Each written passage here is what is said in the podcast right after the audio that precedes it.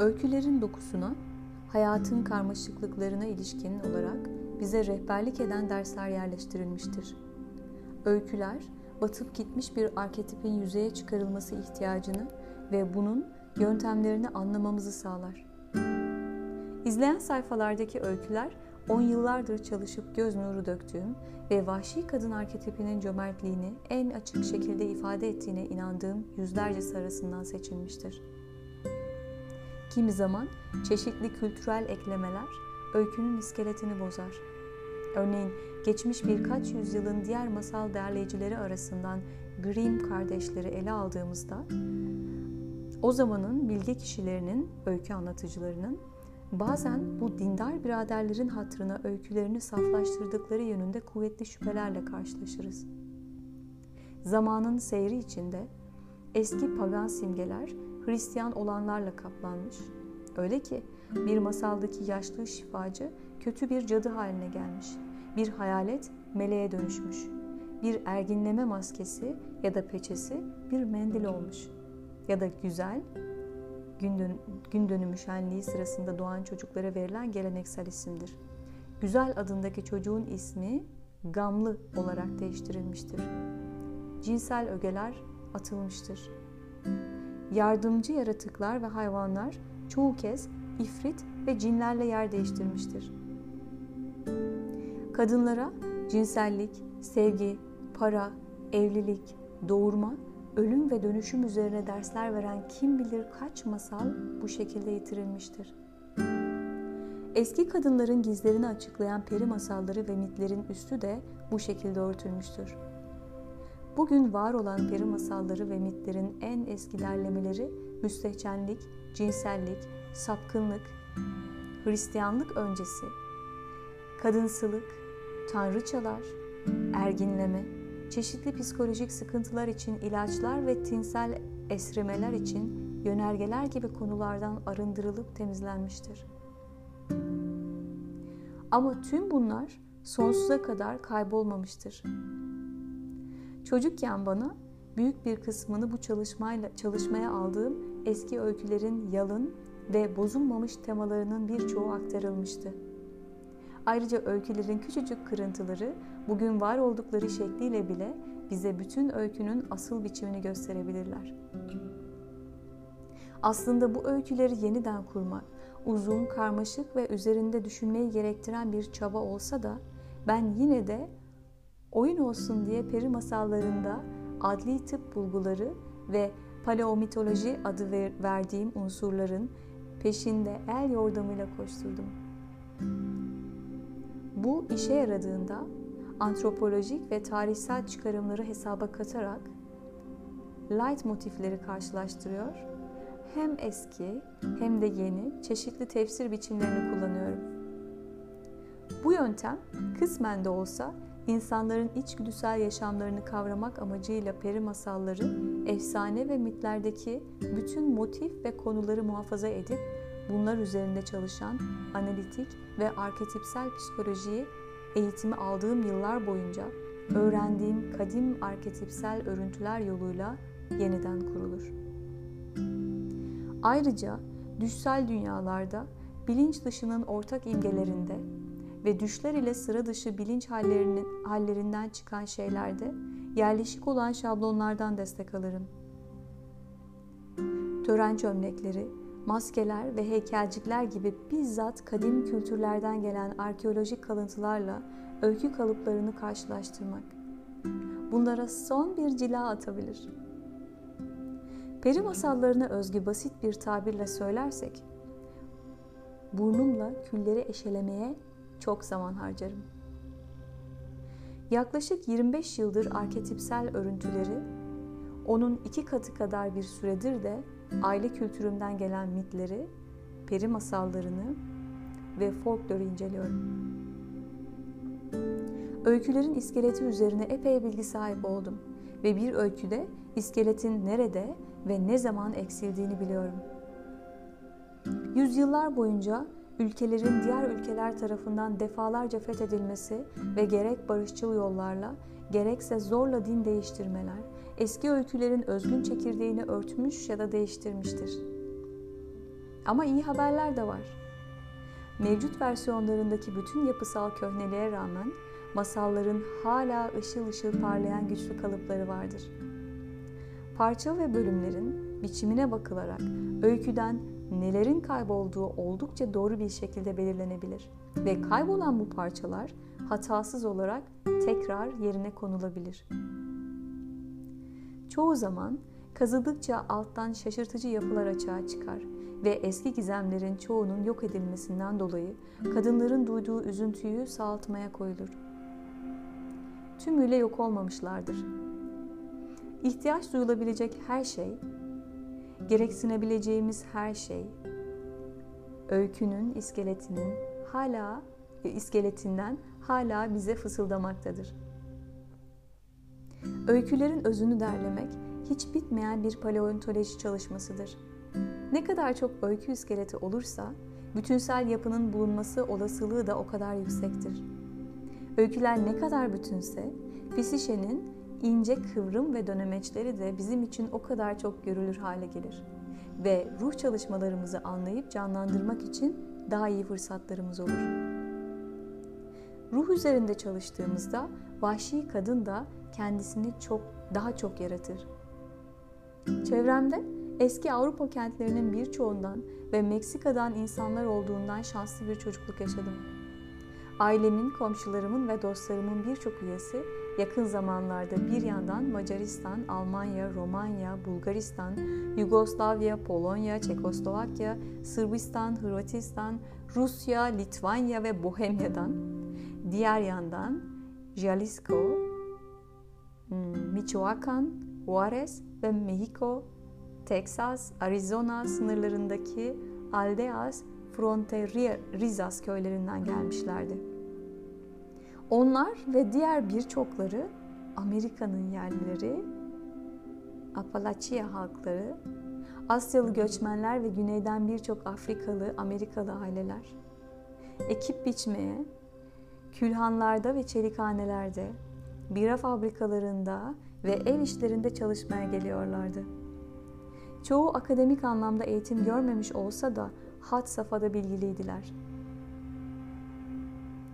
Değerli ve neredeyse saf bir sözlü geleneğin taşıyıcısıydılar. Bilgeydiler. Aile üyelerimin ve komşularımın birçoğu zorunlu çalışma kamplarından, mülteci kamplarından, sürgün kamplarından ve toplama kamplarından kurtulup hayatta kalmışlardı. Ve buralarda tanıdıkları öykü anlatıcıları Şehrazat'ın başına gelenlerin kabus gibi bir versiyonunu yaşamışlardı.'' Birçoğu aile topraklarını kaybetmiş, göçmenlerin tutulduğu hapishanelerde yaşamış ve kendi iradeleri hilafına, hilafına başka yurtlar edinmek, edinmek zorunda bırakılmışlardı. Bu gösterişsiz öykü anlatıcılarından ilk öğrendiğim şey hayatın bir anda ölüme, ölümünde hayata dönüşebileceği zamanlarda insanların anlattıkları masallardı. Bana anlatılan bu masallar çok fazla acı ve umutla dolu olduğundan daha sonraki kitaplardaki peri masallarını okuyacak kadar büyüdüğümde ikincisi bana ilkine göre tuhaf bir şekilde terbiye edilip yavanlaştırılmış gibi göründü. Genç bir erişkinken batıya, kıta sınırına yakın bir yere taşındım. Zaman içinde yakın dostlarım ve ruh kardeşlerim olan sevgi dolu Yahudi, İrlandalı, Yunan, İtalyan, Afro-Amerikalı ve Alsaslı yabancılar arasında yaşadım. Amerika Birleşik Devletleri'nin güneybatısındaki New Mexico'dan Trampalar ve Turuçalar gibi az rastlanır eski Latino topluluklarından bazılarını tanıma mutluluğuna eriştim. Kuzeyde Inuitlerden, batıdaki Pueblo ve Plains halklarına, Orta ve Güney Amerika'daki Nahualara, Lacadonelara, Tehuanalara, Lelara, Sesilere, Maya keçilere, Maya kaç çikelelere, Meskiotolara, Cunalara, Naça, Keçevalara ve Ivaralolara kadar Amerikan yerlisi arkadaşlarım ve akrabalarımla birlikte vakit geçirme şansım oldu. Mutfak masalarında ve asma çardakları altında, kümes ve süthanelerde, hamur açarken, vahşi hayatın peşinde koşarken ve milyonuncu ilmiyi atarken kardeşlerim gördüğüm şifacılarla öykü alışverişinde bulundum. Son acı biber kasesini paylaşma, cenaze kaldırmak için dua eden kadınlarla ağıt yakma ve damı olmayan evlerde yıldızlar altında uyuma şansım oldu. Orta, Batı ve Uzak Batı'nın kentsel bölgelerindeki Little Italy, Polish Town, Hill, Country ve Los Barrios gibi etnik cemaat yerleşimlerinde ateşin karşısına oturdum veya akşam yemeğine katıldım.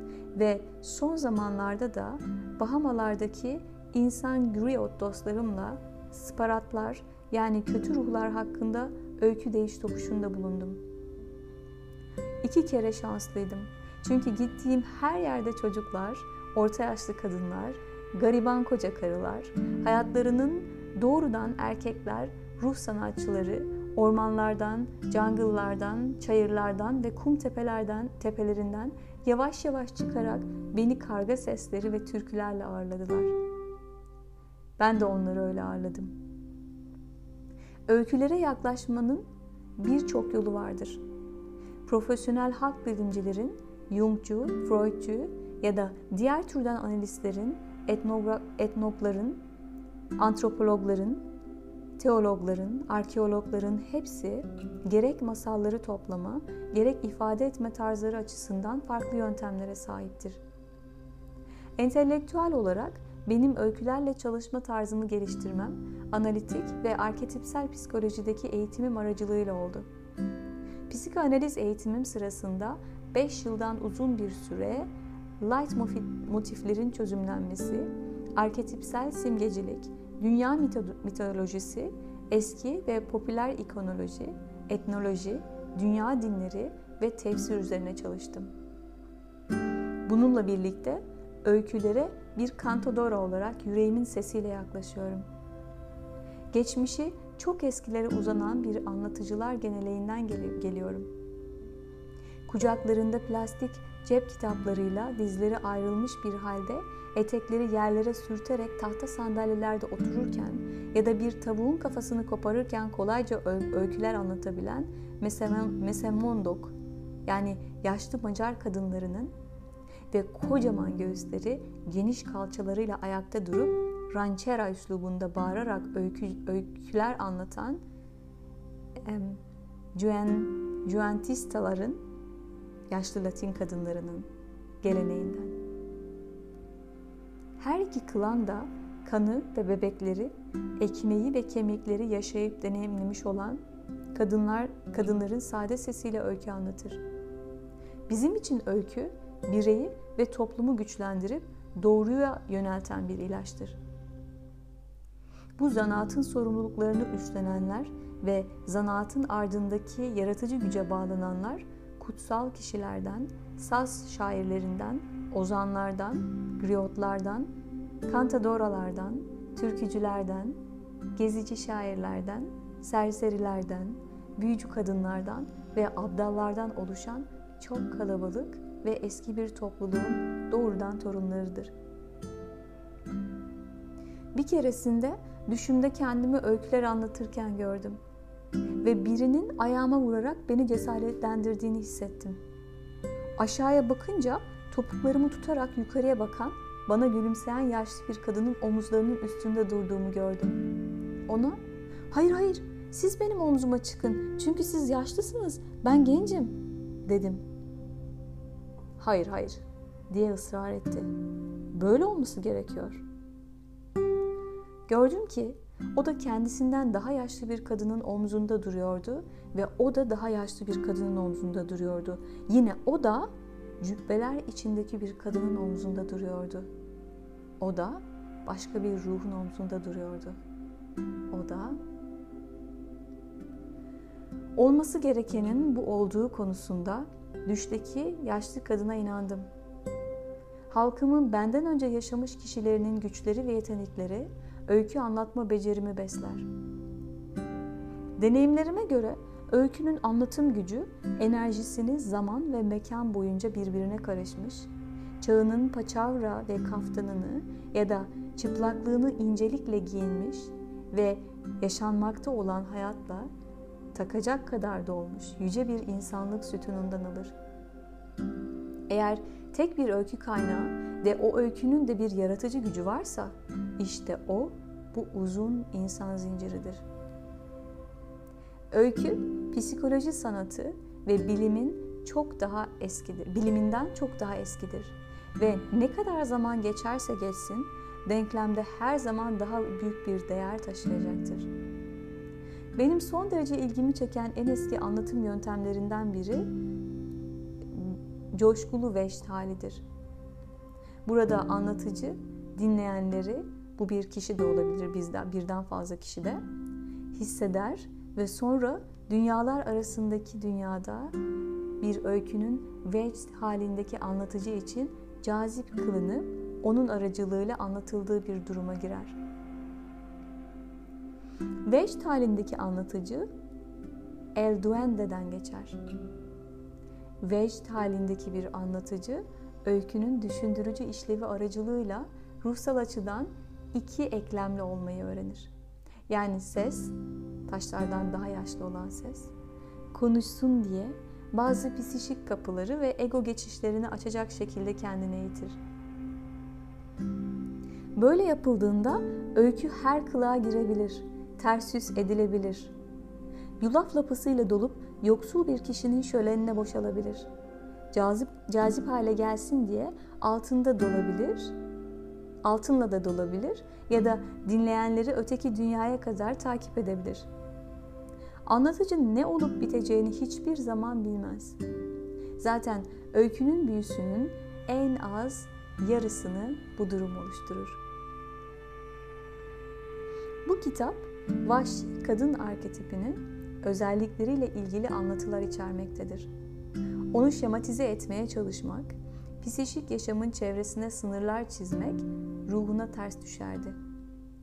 Onu tanımak hayat boyu devam eden bir süreçtir.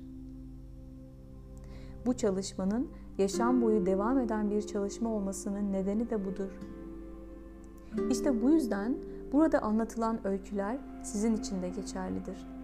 Çünkü bunlar ruhsal vitamin işlevi görür. Gözlemler ve harita parçaları sağlar.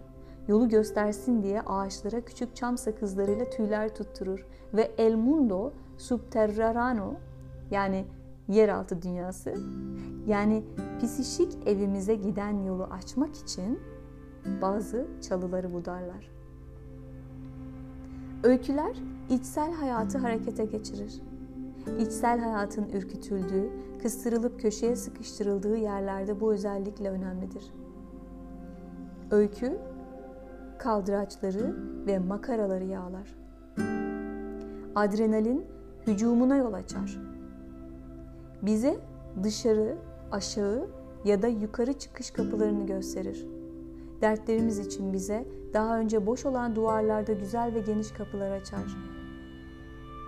Düş ülkesine götüren, sevgi ve öğrenmeye götüren, bilge, vahşi kadınlar olduğumuz kendi gerçek hayatlarımıza geri götüren geçitlerdir. Mavi Sakal gibi öyküler bize kadınların durmak bilmeden kanayan yarasına tam olarak ne yapmak gerektiğine dair haberler getirir. İskelet Kadın gibi öyküler ilişkinin mistik gücünü ve ölmüş duyguların tekrar hayata ve derin sevgilere nasıl geri dönebileceğini gösterir. Yaşlı ölüm ananın yetenekleri Baba Yaga, vahşi cadı karakterinde bulunabilir.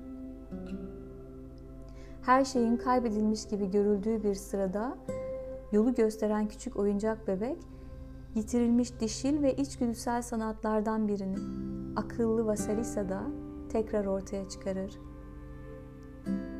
La Loba, çöldeki kemik kadın gibi öyküler, ruhun dönüştürücü işlevi üzerine bir şeyler öğretir. Evsiz kız, kadim zamanların eski erginleme törenlerinin yitirilmiş evrelerini yeniden açığa çıkarır ve böylece bir kadının hayatının tüm çağlarına yönelik ebedi ve ömür boyu süren bir kılavuz sunar. vahşi doğaya hafifçe de olsa bir temas etmemiz, konuşmalarımızı insanlarla sınırlamamaya, en muhteşem hareketlerimizi dans pistleriyle, kulaklarımızı sadece insan yapımı aletlerin müziğiyle, gözlerimizi öğretilen güzellikle, bedenlerimizi onaylanmış duyumlarla, zihinlerimizi hepimizin zaten hemfikir olduğu olgularla sınırlamamaya yöneltir. Bütün bu öyküler içgörü, içgörünün bıçağını, tutkulu hayatın alevini, bildiklerini söyleme soluğunu, bakışlarını kaçırmadan gördüklerine dayanma cesaretini, vahşi ruhun güzel kokusunu sunar. Bu, kadınlarla ilgili öyküler içeren bir kitaptır. Ve bu öyküler yol boyunca yıkılmadan duran işaretler gibidir. Doğal olarak kazanılmış kendi özgürlüğünüze kendinizden, hayvanlardan, yeryüzünden, çocuklardan, kız kardeşlerden, sevgililerden ve erkeklerden hoşnutluk duymanıza giden yolda size destek olsun diye okumanız ve üzerinde düşünmeniz içindir. Hemen söyleyeyim. Vahşi benliğin dünyasına açılan kapılar az ama değerlidir. Derin bir yara iziniz varsa o bir kapıdır. Eski, çok eski bir öykünüz varsa o da bir kapıdır. Gökyüzünü ve suyu tahammül edemeyecek kadar çok seviyorsanız o da bir kapıdır. Daha derin bir hayatı, eksiksiz bir hayatı, makul bir hayatı özlüyorsanız o da bir kapıdır. Bu kitaptaki malzeme sizi cesaretlendirmek için seçilmiştir. Bu çalışma kendi içsel ufuklarında zahmetli yolculuklara çıkanlar dahil olmak üzere hem kendi yoluna gidenlere hem de dünya için zorluklara göğüs gerenlere destek olmak üzere sunulmuştur. Ruhlarımızın doğal yollarında ve doğal derinliklerine doğru büyümesini sağlamaya gayret etmeliyiz. Vahşi doğa bir kadının belli bir renge, belli bir eğitime, belli bir hayat tarzına ya da ekonomik sınıfa sahip olmasını şart koşmaz. Aslında o zorla kabul ettirilmiş bir siyasetten siyaseten doğruluk atmosferinde ya da eski tükenmiş paradigmalara teslim olarak serpilip gelişemez. Berrak bir görüş ve benlik bütünlüğü sayesinde serpilip gelişir. Kendi doğası sayesinde serpilip gelişir. Öyleyse ister içe İsterse dışa dönük olun, ister kadınları seven bir kadın, ister erkekleri seven bir kadın, ister Tanrı'yı seven bir kadın ya da bunların hepsi birden olun. İster basit bir kalbe sahip olun, ister bir Amazon'un tutkularını, ister bir işin en iyisini yapmaya çalışan biri olun, ister yarına bırakan biri, ister esprili olun, isterse de hüzünlü, soylu ya da ayak takımı. Her durumda vahşi kadın size aittir. O tüm kadınlara aittir. Onu bulmak için kadınların içgüdüsel hayatlarına en derin bilgilerine dönmeleri gereklidir. O halde yolumuza devam edelim ve kendimize vahşi ruhu tekrar hatırlatalım. Şarkılarla onu ete kemiğe büründürelim. Bize verilmiş olan sahte elbiseleri çıkarıp atalım güçlü, içgüdünün ve temel bilginin gerçek elbisesini giyelim. Bir zamanlar bize ait olan psişik topraklara yayılalım. Sargıları açalım, ilaçları hazır edelim. Şimdi uluyan, gülen, bizi çok ama çok seven şarkısını söyleyen vahşi kadınlara geri dönelim. Bizim için sorun basit biz olmadan vahşi kadın ölür. Vahşi kadın olmadan da biz ölürüz. Para vida. Gerçek hayat için her ikisi de yaşamalıdır.